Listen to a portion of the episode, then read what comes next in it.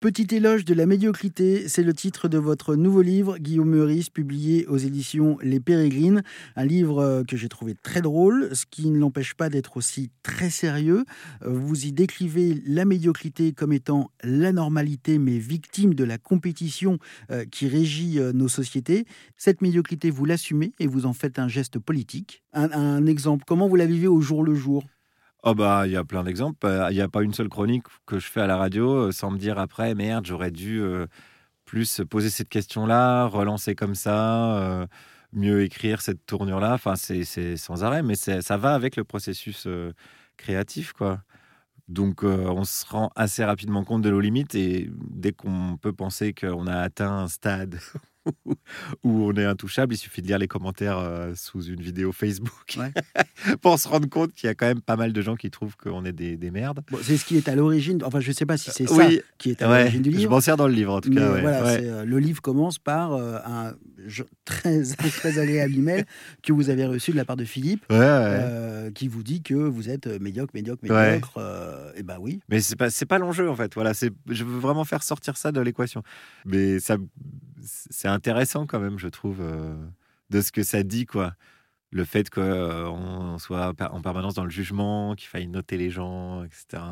Ouais, et donc en gros, la, médiocrité, pour euh, résumer, c'est être moyen, être normal. Ouais, ouais, Pas mauvais partout, pas bon partout, juste être normal. Mais chacun, on fait tous comme on peut, quoi. Comment ça se fait que ce qui au départ n'est pas vraiment mauvais, euh, on lui a donné comme ça une, image négative. Euh, tout le monde se souvient, en tout cas tous ceux qui ont eu euh, des bulletins scolaires. scolaires voilà. J'en parlais tout à l'heure avec, avec un membre de la rédaction. Lui, mmh. une fois, sa prof d'histoire, je crois, lui avait mis quelle, quelle, permanence dans la médiocrité. Ah, c'est beau. C'est beau. Hein, bah oui. pourquoi on en est arrivé là? Ouais. Ben parce qu'il y a, alors là on va remonter un petit peu loin ou prendre un peu plus de hauteur, mais il y a un système global dans lequel on est qui met les uns en concurrence avec les autres en permanence.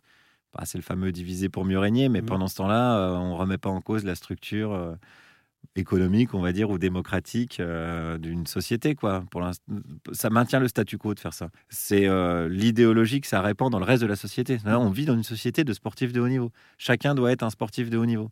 Chacun doit être affûté pour la bagarre, pour la compète, pour gagner pour être meilleur chaque jour, tout, tout ce, mantra-là, quoi, est, néfaste. Alors, il, passe, il va passer par quoi ce changement euh Mais Ça ne peut que passer par un changement de structure. Bon, déjà, une prise de conscience. Moi, le bouquin, il est un peu fait pour ça, quoi de se dire ah mais c'est normal que je me sens comme une merde en permanence c'est parce que bah, possiblement euh, je suis une merde et c'est pas grave c'est à dire que tout ce que me dit la publicité tout ce que me disent les coachs en développement personnel euh, tout ce que potentiellement me dit mon manager mon N plus 1 etc on ne nous autorise plus à être nous-mêmes il faut qu'on soit une version améliorée tout le temps exactement ce qui, ce qui a aucun sens en fait c'est complètement con il y a un livre d'Albert Jacquard que j'aime beaucoup qui s'appelle Tentative de lucidité. Mhm. Et ça, j'aime bien parce que c'est un peu ce que j'ai essayé de faire, de tenter d'être lucide sur nous-mêmes. Quoi.